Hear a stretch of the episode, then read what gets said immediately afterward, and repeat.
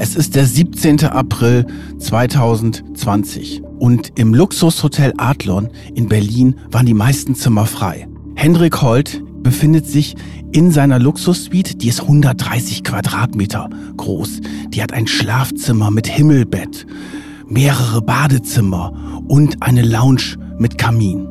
Um 8 Uhr klopft es plötzlich an die Tür in seiner Suite.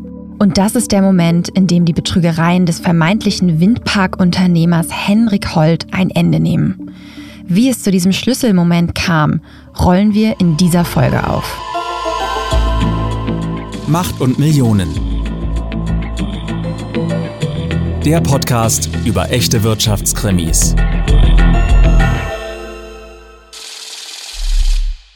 Hallo und willkommen zu einer neuen Folge von Macht und Millionen. Ich bin Solveig Gode, ich bin Wirtschaftsredakteurin bei Business Insider und sitze hier im Podcaststudio mit Kajan Özgens, meinem Podcastpartner und Chefredakteur von Business Insider. Hallo Kajan. Hallo Solveig. Ja, Kajan, heute haben wir ein Thema mitgebracht, das ja gerade sehr, sehr aktuell ist tatsächlich. Ja, es geht um die Energiepreise und da haben ja natürlich viele Menschen jetzt derzeit Angst vor diesem Winter, auch zu Recht, angesichts der wirklich ja drastisch steigenden Preise und das werden wir jetzt ja auch alle bei unseren Rechnungen äh, drin haben und natürlich auch die entscheidende Geschichte für die Wirtschaft. Ne? Hohe Energiepreise bedeutet natürlich auch für die Unternehmen Mehrkosten und da gibt es wirklich düstere düstere Szenarien für diesen Winter. Viele sprechen schon von einer Rezession. Ich bin da mal ein bisschen vorsichtiger und eigentlich grundoptimistisch, aber es wird, glaube ich, schon ein sehr, sehr schwieriger Winter. Und ja, wie ist es bei dir? Äh, man hat ja so ein bisschen das Gefühl, weil es ja jetzt kälter geworden ist, dass man so ein schlechtes Gewissen hat, wenn man die, die Heizung aufdreht, dass man dann quasi Putin damit hilft. Ja, ja tatsächlich. Ähm, ich habe wirklich seit Monaten meine Heizung letztendlich ausgestellt. Also ich heize auch jetzt nicht, weil ich gerade, ja, ich habe eine ganz heftige Nachzahlung auch bekommen. Gerade erst 1400 Euro musste ich nachzahlen. Ähm, das ist für mich natürlich sehr viel Geld. Ja. Deswegen werde ich jetzt lieber frieren und äh, im Wollpulli einfach den ganzen Winter rumlaufen in meiner Wohnung. Jetzt Spaß beiseite, es ist wirklich echt ein ernstes ja. Thema mit, mit der Energie und wir sind natürlich äh, in diese Abhängigkeit geraten von Russland aufgrund des, der Energiepolitik in den letzten Jahren. Ne, wir haben die Atomkraftwerke gesagt, wir steigen da aus und haben uns auf das russische Gas verlassen, auf die Rohstoffe dort von Putin. Und das ist natürlich jetzt eine Lage, in die wir uns ja hineinmanövriert haben aufgrund des politischen Kurses in den letzten Jahren, der auch zu Recht momentan kritisiert wird. Und aus dieser ja russischen Abhängigkeit rauszukommen, ist natürlich nicht so einfach. Ein Weg ist ja die erneuerbare Energie, Sonne und vor allen Dingen Wind. Äh, grundsätzlich ja etwas, was begrüßenswert ist, ja, weil es natürlich viel klimaneutral neutraler ist. Ja, es gibt ja natürlich auch äh, deutlich viel Kritik, also zum Beispiel von Umweltschützern. Ne? Da geht es dann um Vogelarten, die dadurch bedroht sind. Ähm, also ganz so einfach ist das natürlich alles nicht. Ich kann mich noch daran erinnern, das ist wirklich schon relativ lange her. Da habe ich mal so eine Reportage gemacht von Leuten, die direkt an so einem Windrad äh, mhm. wohnen. Und da habe ich dann mitgekriegt, dass es den sogenannten Disco-Effekt gibt. Oh, was ist das? Ja, wenn die Sonne strahlt und diese Windräder dann immer sich drehen, dann ist Schatten, Sonne, Schatten, Sonne. Und wenn du dann direkt da wohnst, neben dem Windrad, dann erlebst du diesen Disco-Effekt, wo die Leute echt total genervt sind. Es ist eigentlich eine gute Geschichte, finde ich, die Windenergie, aber es ist in den letzten Jahren nicht nur wegen des Disco-Effektes dazu gekommen, dass es schwieriger ist mit dem Ausbau der Windenergie, sondern auch, weil es häufig Bürgerproteste gibt. Mhm. Das ist so, früher hat man gesagt, man will kein Atomkraftwerk neben sich haben und jetzt ist es halt so mit den Windparks schon fast so in der Richtung. Ja, und um Windenergie geht es in unserer heutigen Folge, aber um Windenergie in einer ganz anderen Erzählform. Es geht heute um den Windparkbetrüger Henrik Holt aus dem Emsland. Vielleicht habt ihr schon mal von ihm gehört. Er wurde dieses Jahr im April erst verurteilt. Er und drei weitere Familienmitglieder sowie sein Geschäftspartner wurden verurteilt, banden- und gewerbsmäßig drei ausländische Energiekonzerne um rund 10 Millionen Euro betrogen zu haben. Also banden- und gewerbsmäßig, das klingt ja wirklich schon wie organisierte Kriminalität. Und die Bande hatte Dokumente gefälscht, die den Kunden die Existenz von Windparks vorgegaukelt haben. Die es aber gar nicht gab. Also dieser Fall hat wirklich Netflix-Stoff ohne Ende. Es geht hier echt um teure Bentleys, ganz viel Luxusleben, gekaufte Diplomatenpässe aus Simbabwe, gefälschte Urkunden, einen spektakulären Auftritt bei der Münchner Sicherheitskonferenz, eine Flucht in den Libanon und einen spektakulären Befreiungsplan aus dem Gefängnis. Also oh. es hat wirklich alles, diese Folge. Ja, du hast ja schon im Vorfeld gesagt, das erinnert dich ein bisschen an Anna Delvey. Ich hätte vielleicht eine Story. Ihr Name ist Anna Delvey oder Anna Sorokin. Niemand weiß es. Sie ist entweder eine mega reiche Erbin aus Deutschland oder pleite. Die Vorwürfe sind Wahnsinn. Anna Sorokin beging schwerwiegende Wirtschaftsstraftaten. Als Hochstaplerin hat sie versucht, an Geld zu kommen. An Millionen von Dollar. Henrik Holt ist für mich die deutsche Anna Delvey als Mann. Da gibt es sehr, sehr viele Parallelen, aber da will ich jetzt nicht zu viel vorwegnehmen. Da kommen wir später nochmal drauf. Für diese besondere Folge haben wir wieder einen Gast eingeladen und zwar Matthias Nius. Der ist Reporter bei OM Online und äh, ist wirklich so ein ja, Lokalreporter, Urgestein, der sich da super auskennt und auch vor Ort in dem Prozess war und diesen ja, Gerichtsprozess begleitet hat. Und der hat uns ein paar spannende O-Töne gegeben. Ja, auf jeden Fall. Aber jetzt gehen wir erstmal rein. Es ist der 17. April 2020. Es war damals Corona-Zeit und im Luxushotel Adlon in Berlin waren die meisten Zimmer frei. Hendrik Holt ist noch in der Nacht in das Hotel eingecheckt. Er ist da sehr gerne gewesen, hat vor allen Dingen immer wieder die Luxussuite Brandenburger Tor für übrigens 8000 Euro die Nacht gemietet. Er befindet sich in seiner Luxussuite, die ist 130 Quadratmeter groß. Die hat ein Schlafzimmer mit Himmelbett, mehrere Badezimmer und eine Lounge mit Kamin. Um 8 Uhr klopft es plötzlich an die Tür in seiner Suite. Er macht auf und vor ihm steht ein Staatsanwalt und mehrere Polizeibeamte. Sie haben drei Haftbefehle dabei und wenige Minuten später führen sie ihn ab in Handschellen aus dem Luxushotel Adlon direkt am Brandenburger Tor. Parallel werden die anderen äh, Mitglieder der Bande festgenommen in Deutschland. Und dieser Moment markiert so diese Zäsur in diesem, in diesem ganzen Riesenbetrug, den wir jetzt in dieser Folge heute aufdecken. Aber wie immer gehen wir mal wieder ganz zurück an den Anfang dieses Falles und zwar in das beschauliche Emsland nach Haselünne. Haselünne, da hat bisher noch keiner von unseren Podcasts gespielt. Also Haselünne ist eine Kleinstadt im Emsland und die ist vor allen Dingen bekannt, weil dort ganz viele Schnapsbrennereien sind. Unter anderem wird da ein ganz berühmter Apfelkorn hergestellt. Ich habe ja mal ganz früh als Jugendlicher, das war bei uns total angesagt, äh, Bier und Apfelkorn zu trinken. Ich komme oh, ja auch, ja, zusammen. ich, ja, ich komme ja aus Niedersachsen und auch so ein bisschen vom Lande äh, in der Nähe von Bremen. Das ist ein bisschen weiter weg vom Emsland, aber da hat man Apfelkorn und Bier getrunken. Also heute würde ich das nicht oh, mehr anrühren, aber deswegen musste ich natürlich bei Haselünne sofort an Apfelkorn denken. Ja, aber aus Haselünne kommt nicht nur der Apfelkorn, sondern auch unser heutiger Protagonist Henrik Holt und seine Familie. Und zwar ist die Familie Holt eine Unternehmerfamilie. Der Großvater gründet ja ein Bauunternehmen. Was hat er genau gemacht? Naja, die haben Straßenbauarbeiten gemacht, äh, auch Transportgeschichten und äh, der hat das schon direkt nach dem Krieg äh, aufgebaut und das wurde dann auch immer wieder immer größer und dann hat der Vater von Hendrik Holt dieses Unternehmen übernommen. Das war ein sehr bekanntes, großes Bauunternehmen im Emsland. Und es war dann eine unglaubliche Zäsur da vor Ort, dass dieses bekannte Bauunternehmen Anfang des Jahrtausends in die Insolvenz gegangen ist. Und das war natürlich auch so ein bisschen für die Familie, wurde da die, ja, sagen wir mal, die Ehre, weil es geht ja bei der Familie mhm. auch sehr stark um das Image und die Fassade, da wurde die Ehre so ein Stück befleckt. Und Hendrik Holt hatte so den Plan, die Ehre wiederherzustellen und das Unternehmen wieder aufzubauen. Und er hat offenbar, das erzählen ja Mitschüler, auch schon in der Schule, war er sehr ehrgeizig und er hat schon sehr auf dicke Hose gemacht. So hat es, glaube ich, eine Mitschülerin erzählt. Ja, also Henrik Holt, ähm, vielleicht müssen wir nochmal kurz zurückgehen, ist, als, ist der älteste von sechs Geschwistern. In welchem Jahr wird er geboren? 1990. 1990. Also ist noch jetzt auch immer noch relativ jung. In der Schule sagt er schon, mit 30 will ich mal Millionär sein oder im Gefängnis. Das hat er ja geschafft. Hat beides geschafft. Hat beides geschafft. Das muss er erstmal hinkriegen. Er macht dann sein Abitur und fängt dann an, Jura in Münster zu studieren. Aber das bricht er wieder ab. Er hat dann auch Wirtschaft erst in Osnabrück angefangen, also beide Studiengänge hat er nicht zu Ende gebracht und äh, hat aber dann so die Idee, die Unternehmensgruppe Holt aufzubauen. Und die gründet er dann schon mit Anfang 20 und ähm, will quasi wieder dieses Familienunternehmen zu altem Glanz führen. Und da lernt er dann seinen Kompagnon kennen, Heinz L. Heinz L. ist Anfang 60 und ist eigentlich das genaue Gegenteil von Hendrik Holt. Also wenn wir uns den Hendrik Holt jetzt mal auf den Fotos anschauen, der ist ja schon, der sticht ja schon ins Auge.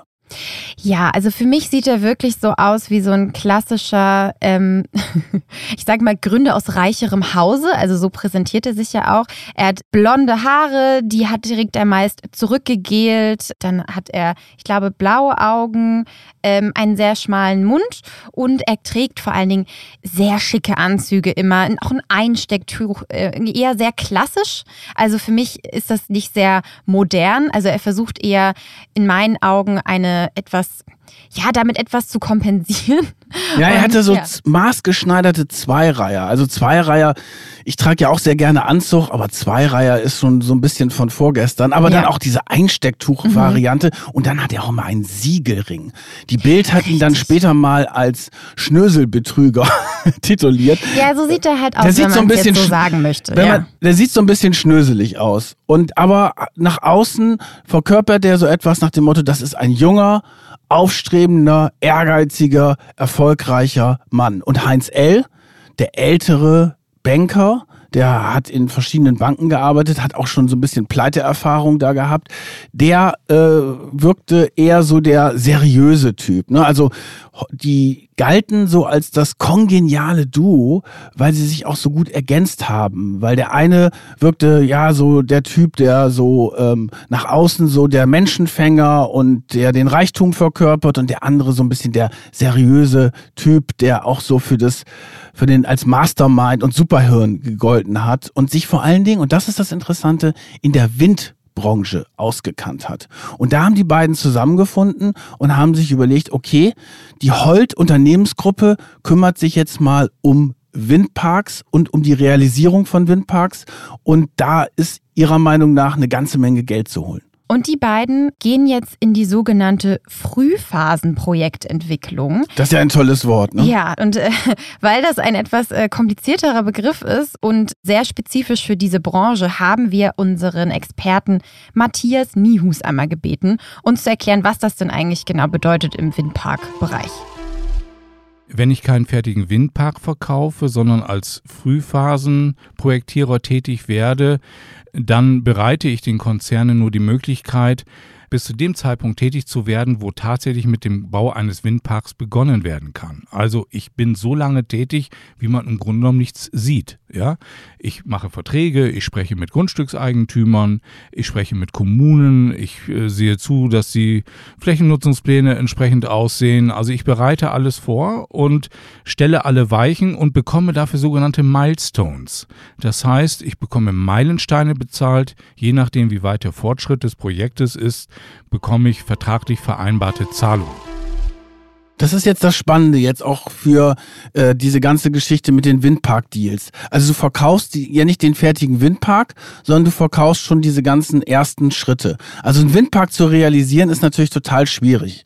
Insbesondere mittlerweile, weil es immer wieder diese Bürgerproteste gegen die Windparks gibt. Also was brauchst du, um einen Windpark zu errichten?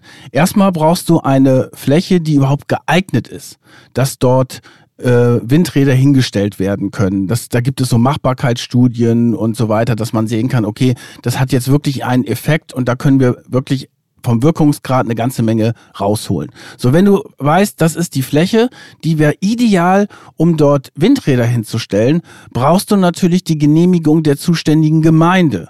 Sie sagt, okay, das ist als Flächennutzungsplan ausgewiesen für Windenergie. Und da geht's halt häufig schon los, weil die Gemeinden mittlerweile sehr vorsichtig sind, diese Windparks dort hinzustellen, weil es dann sofort Einsprüche gibt. Also von den Bürgern, die keine Lust haben auf einen Windpark vor Ort, auch vor den Naturschützern, die sagen, da gehen, werden die Vögel getötet. Und von daher sind die Gemeinden sehr vorsichtig. So der nächste große Schritt ist, selbst wenn jetzt die Gemeinde sagt, okay, da kommt jetzt ein Windpark hin, brauchst du auch die Flächen die da sind. Also das sind vor allen Dingen ja landwirtschaftlich genutzte Flächen häufig und das gehört den Bauern. Diese ganzen Schritte sind natürlich total schwierig und die ziehen sich auch über einen längeren Zeitraum hin. Und da geht es ja demnach dann auch um ein millionenschweres Unterfangen, weil sowas kostet ja sehr, sehr viel Geld. Und dafür, für diese Vorschritte, die ja Henrik Holt für die ja, Investoren letztendlich angeblich übernommen hat, waren diese Anleger auch bereit, gerne Millionenbeträge auszuzahlen. Und Heinz L., der Geschäftspartner von Henrik Holt, hat das auch nochmal in so einem YouTube-Video, das die Holt-Gruppe veröffentlicht hat, hat er das auch nochmal erklärt. Und ich finde, das zeigt ganz schön, wo denn eigentlich auch die Gefahr in diesem Modell liegt. Unternehmensgruppe Holt zeichnet sich aus, erstens durch sehr schnelle Entscheidungen, zweitens durch kurze Prüfung der Projekte, drittens die Nichteinschaltung von externen Beratern und viertens und vor allem die Bereitschaft. Und das ist, da zeichnen wir uns besonders aus, substanzielle Geldsummen zu investieren als Risikokapital, auch vor Genehmigungen und vor in irgendeiner Weise Sicherheit in dem Projekt. Also neben dieser tollen epischen Musik, die wir da gerade gehört haben, ähm, da kommen wir aber gleich nochmal dazu. Er sagt ja quasi, was genau das Problem war in diesem Fall. Keine Prüfung, keine externen Berater, wir gehen da mit Risiko rein. Also er erklärt im Prinzip, das, was sie da machen, ist sehr, sehr risikohaft. Und das öffnet natürlich dem Betrug Tür und Tor. Er bietet ja quasi ein Gesamtpaket an. Die Energiekonzerne, die müssen ja mittlerweile auch immer stärker in erneuerbare Energie investieren, weil Kohle abgeschafft wird oder abgeschaltet wird und es natürlich auch fürs Image wichtig ist, dass du als Energiekonzern einen ja substanziellen Beitrag hast von erneuerbarer Energie. Und die Holt Unternehmensgruppe hat sich hingestellt und hat gesagt, pass mal auf, wir schnüren ein Gesamtpaket für euch. Da ist drin das grüne Licht von der Gemeinde, die Pachtverträge mit den Bauern Bauern, wir haben Umweltgutachten, Machbarkeitsstudie und ihr braucht nur noch dort zu investieren und dann wird dieser Windpark da realisiert. Das ist natürlich eine spannende Geschichte für Investoren, aber das Spannende ist ja auch, was du gerade gesagt hast, es ist sozusagen für diese Betrügereien natürlich wirklich ein offenes Scheunentor, muss man ja schon fast sagen, weil du zahlst ja als Investor erstmal dafür, dass du irgendwie Papierkram kriegst, Dokumente kriegst, aber es gibt ja noch nichts Handfestes. Genau, du bezahlst letztendlich für eine Vision und ähm, für die Zukunft. Das haben wir aber bei Startups letztendlich auch ganz oft. Ne? Da müssen ähm, Investoren ja auch erstmal in ein Geschäftsmodell investieren oder in einen Businessplan, auch wenn vielleicht noch gar nichts da ist. Also so unüblich ist das an sich gar nicht. Ähm, aber Interessant ist ja, dass Henrik Holl tatsächlich ein Projekt wirklich realisiert ja. hat, und zwar ein Windpark in Felsberg. Das ist in Hessen in der Nähe von Kassel und das war sozusagen das der Prototyp, dass er mal gezeigt hat, okay, es gibt ein Projekt, was ich realisiert habe. Das hat er natürlich dann PR-mäßig total ausgeschlachtet. Das war jetzt auch nicht so ein Riesenprojekt. Da ging es um sechs Windräder, die dort sich gedreht haben. Und damit ist er dann aber losgegangen und hat gesagt, okay, ich verspreche nicht nur etwas, ich habe auch einen Windpark hinbekommen. Und dann ging es darum, auch diese Fassade aufzubauen. Als er nämlich dann angefangen hatte, 2016, 2017 ging es vor allen Dingen los mit den ersten Windparkprojekten, hat er dann auch eine Wikipedia-Seite gemacht und auf der hatte man wirklich das Gefühl, boah, die Familie Holt, die wurde dort als Vorzeige-Unternehmerfamilie dargestellt. Ein Investitionsvolumen im dreistelligen Millionenbereich, eine der vermögendsten Familien in Norddeutschland mit rund 250 Millionen Privatvermögen. So stand es dort auf dieser Seite. Auch auf seiner Unternehmensseite wurde jede noch so klitzekleine Erfolgsmeldung riesig aufgepustet. Insbesondere natürlich dieser Windpark mit den sechs Windrädern, die sich da gedreht haben. Und so ist dann diese Fassade dort entstanden. Er hat dann diesen Bau dieser Windräder dokumentieren lassen mit Foto- und Videomaterial. Und dieses Videomaterial hat er dann in so, ja, ganz epischen PR-Filmen auf YouTube ausgespielt. Einen kleinen Ausschnitt hattet ihr davon gerade schon gehört. Und da stellt er sich wirklich da wie der absolute Vorzeigeunternehmer. Vor allen Dingen auch als verantwortungsbewusstes Familienunternehmen. Er hat auch gesagt, ja, unsere Familie hat über 15 Jahre Erfahrung im Windbusiness. Das stimmt tatsächlich gar nicht. Also Heinz L. hatte schon Erfahrung, aber die Familie Holt an sich nicht. Und einen Ausschnitt aus diesem YouTube-Video zeigen wir euch jetzt auch nochmal. Die Unternehmensgruppe Holt ist zunächst ein familiengeführtes Unternehmen, heute nunmehr durch mich in der vierten Generation.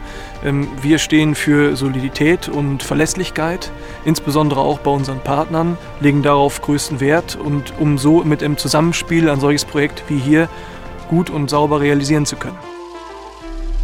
Und dann ist er ja angekommen bei den Redaktionen dort vor Ort, zum Beispiel bei der neuen Osnabrücker Zeitung, und hat denen erzählt, ja, er arbeitet jetzt an einem ganz riesen Projekt in Andorra.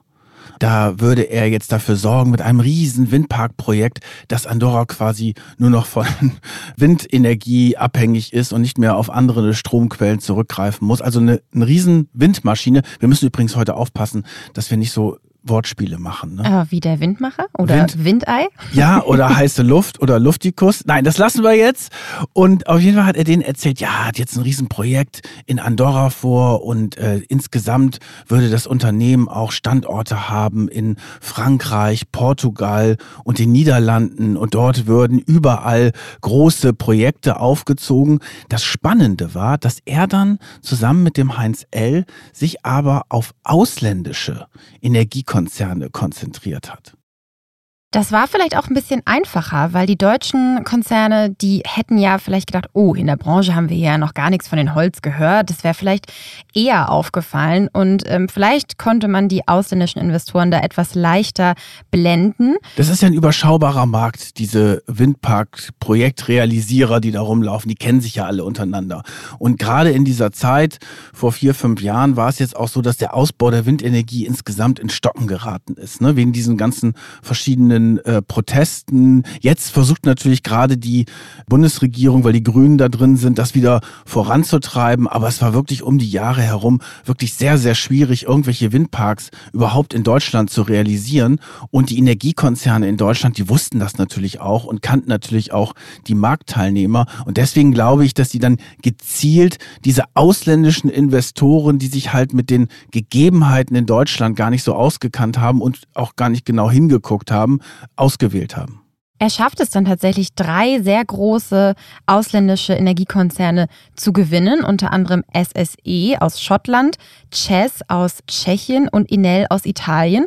Und die steigen da nach und nach bei ihm ein mit Millionensummen. Es ist ihm gelungen, diese Konzerne zu überzeugen, dass dort eine Riesenchance ist in Deutschland mit Windparks. Und er hat ihnen natürlich dann auch diese Projekte schmackhaft gemacht, dieses Gesamtpaket, über das wir vorhin gesprochen haben. Und die haben dann natürlich die Chance gesehen, super, in Deutschland ist ja jetzt Energiewende, die Atomkraftwerke werden abgeschaltet, da fließt sehr viel Geld in Windparkprojekte rein, da können wir dabei sein. Und er hat dann wirklich ein Joint Venture zum Beispiel mit den Tschechen gemacht, die Schotten waren total heiß auf seine Projekte und auch die Italiener fanden das super spannend, in Deutschland in die Windenergie einzusteigen. Und die haben dann für diese sogenannte Frühphasen-Investorengeschichte, haben die da wirklich Millionensummen ihm überwiesen. Vielleicht haben sie sich auch ein Stück weit von seinem Glanz blenden lassen, weil Henrik Holt, haben wir schon ein bisschen angekündigt, hat natürlich im Luxus gelebt. Und zwar nicht nur er, sondern ja auch seine ganze Familie, die da tatsächlich auch mit drin steckte, wie wir jetzt nach und nach rausfinden werden. Unter anderem ja, hatte er einen riesen Fuhrpark, zum Beispiel ein Bentley oder Drei, mehrere. drei, Bentleys, Ja. drei Bentleys hatte er und vor allen Dingen hatte er einen grünen Bentley, wo er teilweise im Chauffeur da durchs Emsland äh, kutschiert worden ist. Und das fällt natürlich dort auf dem Land auf, ne? wenn dann einer mit einem äh, Bentley da rumfährt. Und äh, es war nicht nur der Fuhrpark, wo auch Jaguar, Mercedes und so weiter dabei war. Er war, fand es zum Beispiel ganz toll, äh, Louis Vuitton. Taschen. Da gab es eine Riesenkollektion von Louis Vuitton Taschen. Magst du die eigentlich? Louis Vuitton. Louis Vuitton, oh nein. Solvay, Entschuldigung. Bin nicht so ein großer Fan von so Markensachen. Also wenn ich wirklich jetzt ein spezielles Teil besonders toll finde, würde ich da vielleicht mal investieren. Aber investieren ist das Stichwort, weil das ist tatsächlich jetzt auch gerade so ein Trend in meiner Generation, in ähm, Markenhandtaschen oder Markenschuhe zu investieren als Anlage. Ah, statt Aktien? Mhm. Das ist ja interessant. Weil die wohl, also gerade so Louis Vuitton-Sachen oder Gucci, also die großen klassischen Marken, ein sehr krisenfesten Wert haben letztendlich. Das heißt, Henrik Holt hatte da eigentlich schon den richtigen Riecher mit diesen Taschen, deren Namen ich jetzt mal nicht ausspreche, um mich jetzt hier nicht noch weiter zu blamieren. Nebenbei baumelte auch immer an seinem Handgelenk eine Rolex, zum Beispiel eine Rolex Platin Daytona für ungefähr 90.000 Euro. Das gehörte halt zu diesem ganzen Angeber-Outfit mit Einstecktuch und Siegelring dazu. Und die Familie hatte auch ein Haus gekauft in Bakum dort in Niedersachsen. Eine Riesenvilla war das, wo es dann auch einen Whirlpool auf dem Balkon gab. Also die haben halt auch viele dieser Gelder für ihre Fake-Windparks haben sie dann auch gleich für Luxusgeschichten rausgeschmissen. Sie hatten übrigens auch in dieser sehr, sehr kleinen Gemeinde, da wo sie ihre Villa gebaut haben, hatten sie auch nach einem Hubschrauberlandeplatz gefragt. Es ist natürlich, das fällt natürlich viel mehr auf dort in der niedersächsischen Provinz, als wenn das jetzt in einer Großstadt ist. Und dann war natürlich allen klar so, boah, das ist ja Wahnsinn, die Familie Holt, riesengroßes Haus, werden im Bentley rumgefahren. Das scheint ja richtig gut zu laufen mit den Windparks. Aber langsam bröckelt die Fassade ein bisschen und einigen Leuten fällt auf, dass das irgendwie bei dem Henrik Holt, übrigens Dr. Henrik Holt Ja. hat er sich ja immer präsentiert, dass das vielleicht alles doch gar nicht so ja, stimmen kann. Und zwar wird eine kleine Kommunalbeamtin aus dem Landkreis Kloppenburg aufmerksam. Und wie das rausgekommen ist, das hat uns Matthias auch nochmal erzählt. In dem Fall ist es aber wohl so gewesen, dass bei einem potenziellen Investor eine Kraft recherchiert hat, wie sieht es da wirklich aus? Stimmt das, was uns hier angepriesen wird? Und unter anderem hat sie bei der Gemeinde Basel im Landkreis Kloppenburg angeklopft und da hatte eine Gemeindemitarbeiterin, die ein Schreiben aufgesetzt haben soll, in dem die Realisierbarkeit eines Windparkprojektes bestätigt wird, mit diesem Schreiben konfrontiert. Und diese Frau ist dann regelrecht vom Hocker gefallen, würde ich mal sagen, weil das Schreiben, das sie verfasst hat, ganz anders lautete, nämlich ganz klar feststellend, dass das so nicht geht. Diese Urkundenfälschung oder dieser Verdacht auf Urkundenfälschung ist dann weitergeleitet worden an die Staatsanwaltschaft in Osnabrück, weil Holt zum damaligen Zeitpunkt im Emsland wohnte und äh, deshalb zuständig war. Und da wiederum gab es einen Staatsanwalt, der hätte sich natürlich einfach machen können. Der hätte sagen können, ach Gott, ja, was soll das hier alles? Dorfkram äh, wird eingestellt, fertig. Hat er aber nicht. Der hat nämlich das gemacht, was ich auch gemacht habe. Er hat zehn Minuten gegoogelt und hat gemerkt, Moment mal, da läuft eine ganz komische Nummer. Dieser Staatsanwalt, der hat sich dann mit ganz viel Akribie und Energie in den Fall reingefuchst.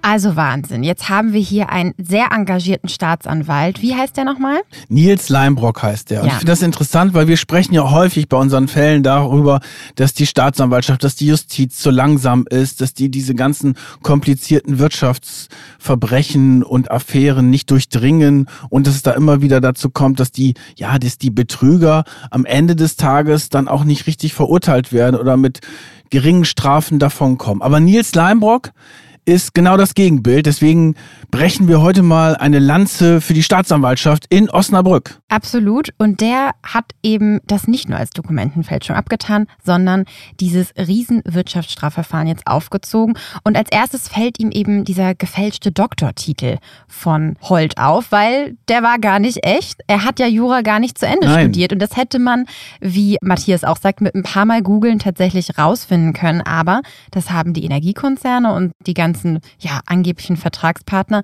scheinbar alle nicht gemacht. Was man auch ganz leicht hätte rausfinden können, wenn man mal kurz gegoogelt hätte, wer wo, war, wo denn eigentlich sein Firmensitz war. Und das war hinter einer Würstchenbude. Ja, das war ja gar keine Firma da. Der hatte ja gar keine Angestellten. Das war ja quasi ein, das war zwar ein Familienunternehmen, aber dieses Familienunternehmen war eine reine Fake-Industrie. Und die Geschichte, die jetzt der Staatsanwalt Stück für Stück rausgekriegt hat, ist, dass es angefangen hat mit dieser Dokumentenfälschung in dieser Gemeinde im Landkreis Kloppenburg. Und dann hat er gemerkt, oh, hinter dem Unternehmen steckt gar nicht so viel der Hendrik Holt hat gar keinen Doktortitel. Dann hat er sich mal diese ganzen Windparkprojekte, die dann auf der Firmenseite drauf sind, mal angeguckt. Da wurde auch wenig realisiert. Und dann hat er wirklich Stück für Stück diesen Fall aufgerollt. Und man muss wirklich sagen, diesem Staatsanwalt ist es dann auch zu verdanken, dass die ganze Geschichte dann auch ans Tageslicht gekommen ist. Aber das hat aber auch Monate gedauert. Und währenddessen ging die große Hendrik Holt Show weiter. Es reicht ihm nicht, dass er auch noch in seinem Heimatort groß auftritt. Er will auf die ganz große Bühne und kauft sich als Sponsor auf der Münchner Sicherheitskonferenz ein. Das ist eine eigentlich die wichtigste Konferenz, würde ich sagen, für Sicherheitspolitik.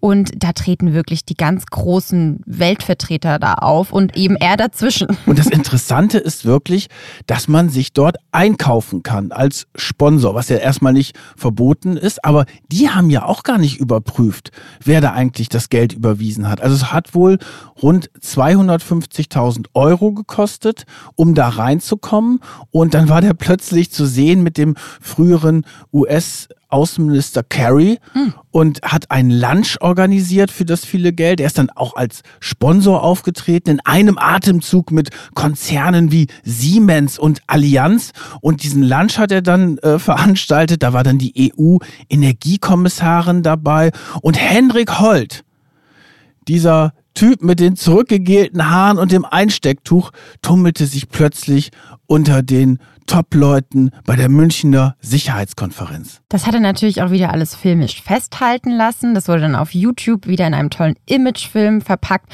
Und das war dann natürlich auch wieder ein Eintrittstor für neue Investoren. Und ich vermute ganz stark, dass das einer seiner Milestones letztendlich war für sein nächstes großes Projekt, das er geplant hat. Bevor wir auf dieses Projekt kommen, gehen wir nochmal auf diese ganze Geschichte mit der Politik ein. Weil das ist schon ganz interessant. Es war nicht nur die Münchner Sicherheitskonferenz, wo Hendrik Holt plötzlich auftauchte, sondern auch in Berliner Politikkreisen. Und zwar gibt es die Parlamentarische Gesellschaft. Das ist ein sehr exklusiver Club, genau nebenüber vom Reichstag. Da darfst du nur reinkommen zusammen mit einem Bundestagsabgeordneten.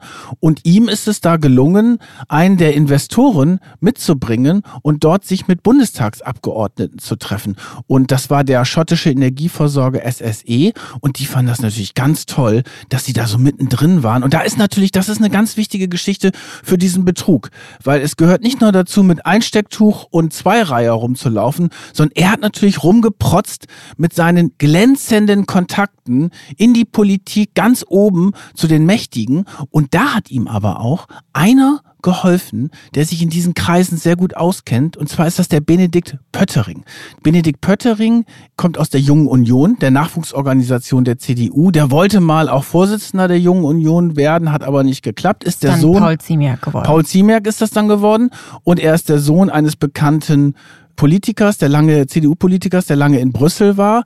Und dieser Benedikt Pöttering hat sich dann plötzlich eingekauft in die Holt Unternehmensgruppe, hatte da Anteile dran, war der Aufsichtsratsvorsitzende dieser Unternehmensgruppe und hat ja die politischen Kontakte für Hendrik Holt gemacht, hat unter anderem diese Geschichte in der parlamentarischen Gesellschaft organisiert und er ist aber, das lösen wir jetzt schon mal auf, nicht ins Visier der Ermittlungen geraten, weil er hat immer behauptet, er wusste von diesem ganzen Betrug nichts. Und es gab wohl auch keine gegenteilige Beweise. Seine Rolle ist da aber auch schon sehr komisch. Er soll ja angeblich auch einen Kontakt hergestellt haben dann zu Jens Spahn, mit dem sich Holt angeblich getroffen hat. Das hat er jedenfalls behauptet. Jens Spahn hat das dementiert. Aber da gab es auf jeden Fall mit dem Benedikt Pöttering einen Strippenzieher und Lobbyisten, der den Holt in diese politischen Kreise in Berlin reingebracht hat. Was tatsächlich aber belegt ist, ist, es gab E-Mails zwischen Benedikt Pöttering an Jens Spahn, den damaligen Gesundheitsminister, weil das war die Corona-Zeit. Da ging es darum, dass in der, ja, die Bundesregierung brauchte ganz schnell Masken und Desinfektionsmittel, um das eben an die Bevölkerung irgendwie zu verteilen und hat da ja überall ähm, so, ja, Maskendeals letztendlich eingefädelt. Aber hier und, ging es um Desinfektionsmittel. Genau. Um eine halbe Million Liter Desinfektionsmittel aus China. Die, die Henrik heute liefern wollte. Die genau. wollte er liefern und zu diesem Geschäft ist es dann letztlich nicht gekommen. Das Ganze ist dann ein bisschen unangenehm geworden für Jens Spahn, weil es plötzlich einen ja, möglichen Kontakt gab zu Hendrik Holt. Diese Spur mit Spahn hat sich dann erstmal verwischt und äh, der Pöttering ist auch in, gar nicht in dieses Ermittlungsverfahren reingekommen. Also das müssen wir schon nochmal deutlich machen, aber die Rolle von Pöttering war schon irgendwie ein bisschen schräg. So, jetzt kommen wir aber zu dem letzten großen Projekt, oder? Jetzt kommen wir zu dem letzten großen Projekt. Also während die große Holzshow lief mit Münchner Sicherheitskonferenz, er trifft sich immer wieder mit Politikern in Berlin. Er war ja auch dann immer in diesem Adlon. Da ja, es war immer alles in seiner Suite. Er hat da mehrere Bundestagsabgeordnete wohl auch eingeladen gehabt. Und er war dann auch immer dort an der Hotelbar und hat irgendwelche Leute getroffen und äh, hat da ein irres Geld ausgegeben dort im Adlon. Auf jeden Fall war es dann so, dass es um ein Projekt Projekt ging mit dem Codenamen Munich. Und da ging es um eine dreistellige Millionensumme, also auch wieder einen, ein Windpark, der realisiert werden sollte. Ganz viele Windparks waren das. Das waren über 30 Windparks. Das war das größte Projekt, was die Holt Unternehmensgruppe bisher angepriesen hat, um Investoren zu locken. Das waren über 30 Windparks, vor allen Dingen im Emsland. Und damit wollten sie einen dreistelligen Millionenbetrag an Provision einnehmen in dieser Frühphasengeschichte und haben da ganz tolle Broschüren gemacht und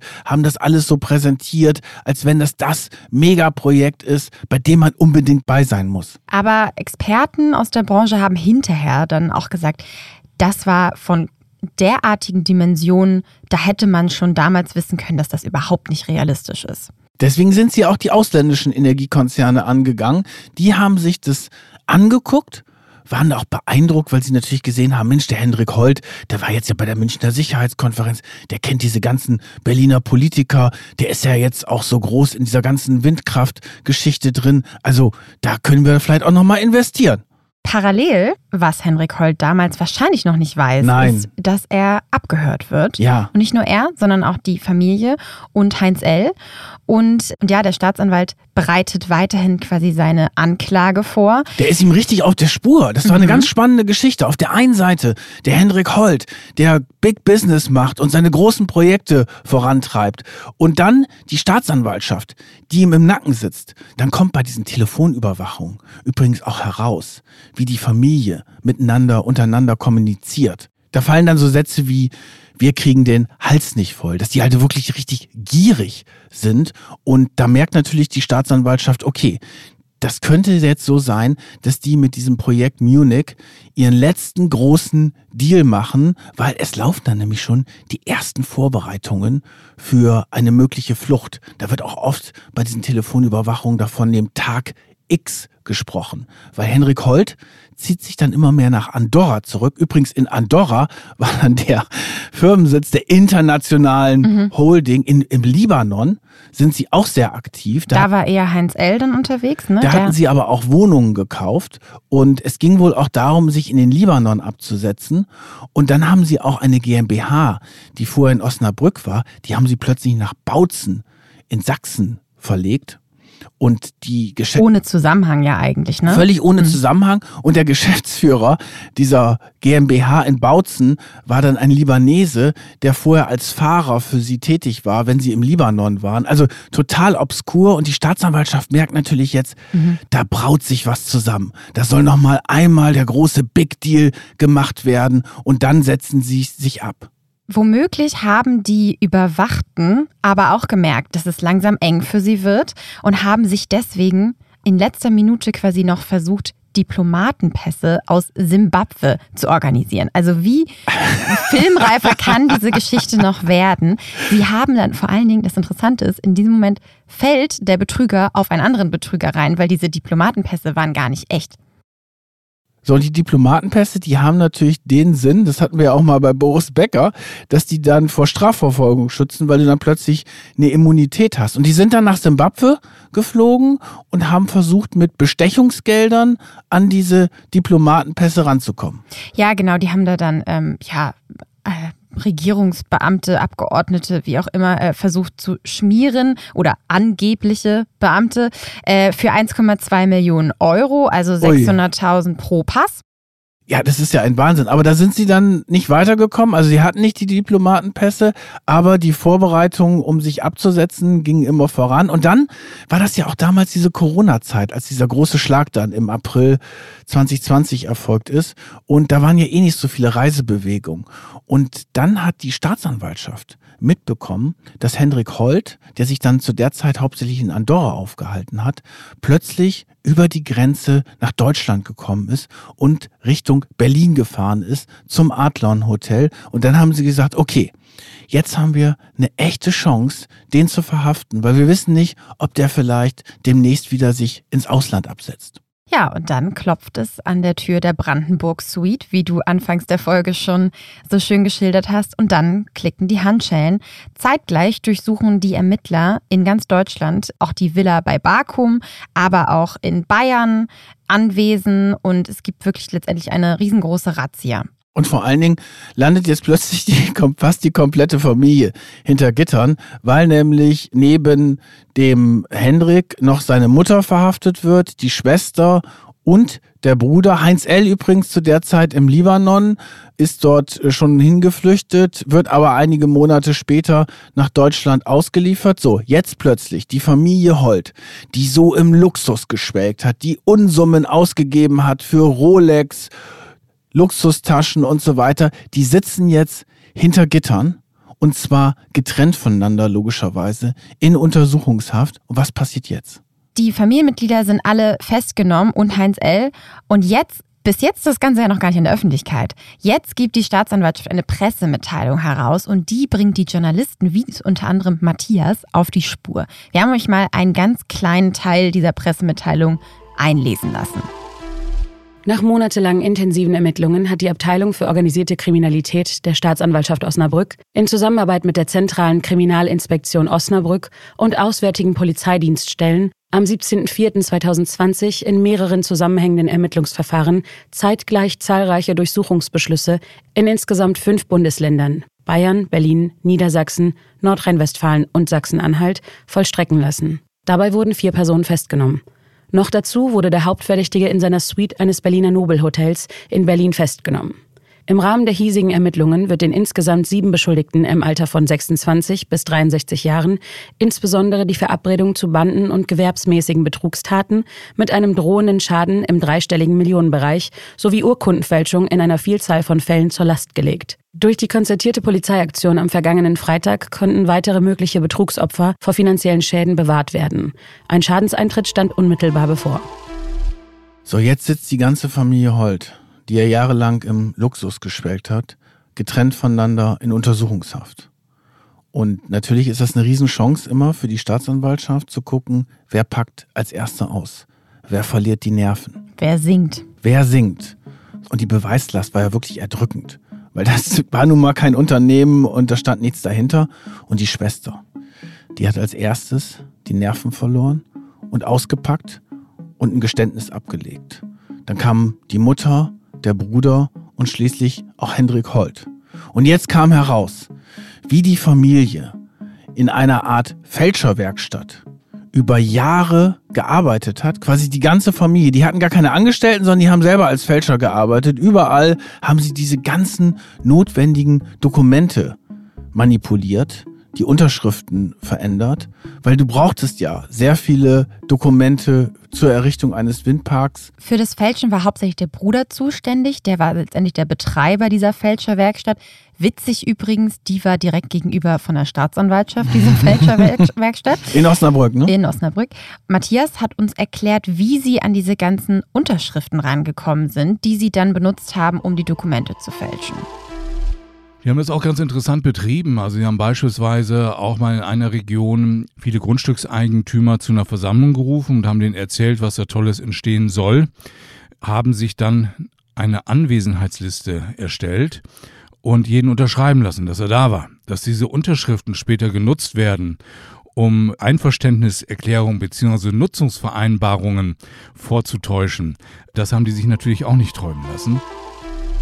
Das Ganze ist natürlich dann super peinlich für die Energiekonzerne. Wir haben ja von den großen drei Energiekonzernen vorhin gesprochen, von den ausländischen.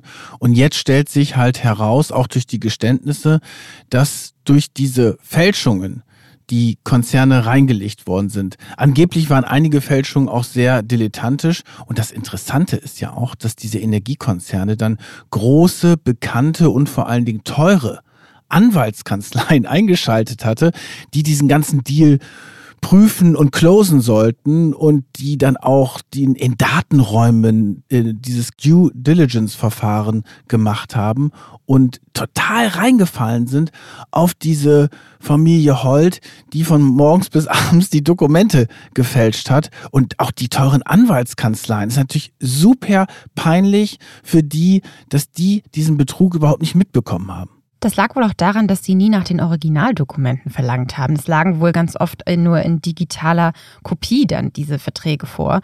Und da ist es dann wohl auch sehr schwer. Aber die hätten ja auch mal hinfahren können. Die hätten ja mal ja. mit der Gemeinde sprechen können. Macht ihr wirklich diesen Windpark und, oder sich das mal angucken? Kann da überhaupt ein Windpark entstehen? Das haben die alles nicht gemacht. Und so ist die ganze Geschichte dann abgelaufen. So, also insgesamt saßen die Beschuldigten 15 Monate in U-Haft. Das ist natürlich auch eine lange Zeit, lag aber daran, dass das wirklich dieses riesige Wirtschaftsverfahren war. Der Anwalt war schlau, der Staatsanwalt, und hat das in mehrere Teilkomplexe zerteilt und in Teilkomplexen angeklagt. Das hatten wir ja auch mal, dass es sonst viel zu kompliziert wird.